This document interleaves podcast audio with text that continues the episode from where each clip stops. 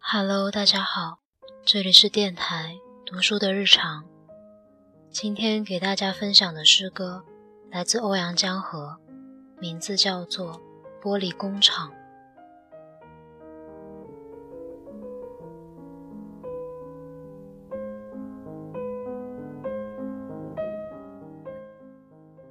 玻璃工厂，一，从看见到看见，中间只有玻璃；从脸到脸，隔开是看不见的。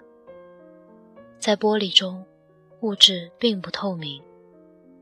整个玻璃工厂是一只巨大的眼珠，劳动是其中最黑的部分。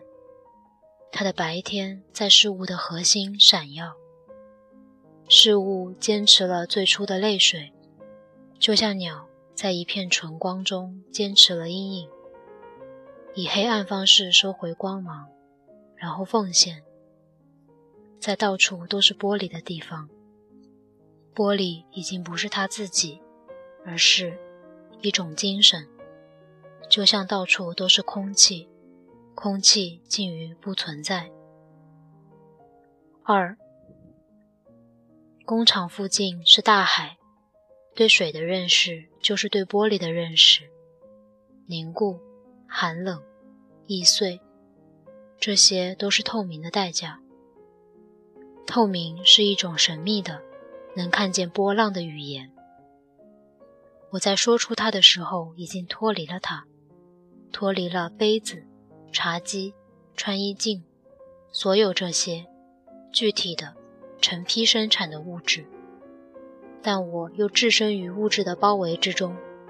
生命被欲望充满，语言溢出枯竭，在透明之前，语言就是飞翔，就是以空旷对空旷，以闪电对闪电。如此多的天空在飞鸟的躯体之外，而一只孤鸟的影子可以是光在海上的轻轻的擦痕。有什么东西从玻璃上划过，比影子更轻，比切口更深，比刀锋更难逾越。裂缝是看不见的。三，我来了，我看见了，我说出。语言和时间浑浊，泥沙俱下，一片盲目从中心散开。同样的经验也发生在玻璃内部，火焰的呼吸，火焰的心脏。所谓玻璃，就是水在火焰里改变态度，就是两种精神相遇，两次毁灭进入同一永生。水经过火焰变成玻璃，变成零度以下的冷峻的燃烧，像一个真理或一种感情，浅显、清晰，拒绝流动。在果实里，在大海深处，水从不流动。四，那么这就是我看到的玻璃，依旧是石头，但已不再坚固；依旧是火焰，但已不复温暖；依旧是水，但既不柔软，也不流逝。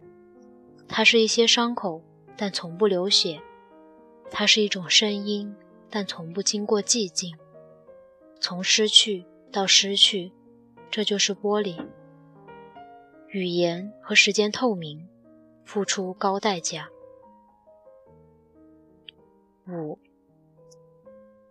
在同一工厂，我看见三种玻璃：物态的、装饰的、象征的。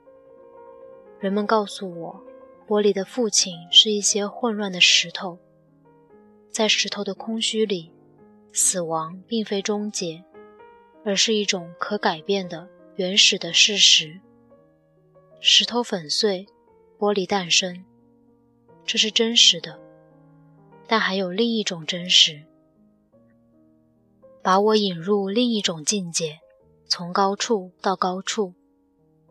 在那种真实里，玻璃仅仅是水，是已经或正在变硬的、有骨头的、泼不掉的水，而火焰是彻骨的寒冷，并且最美丽的也最容易破碎。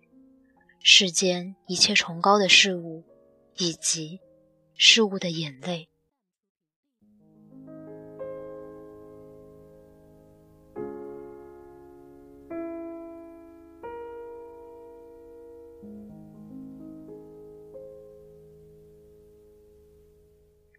今天节目就到这里啦，祝各位晚安。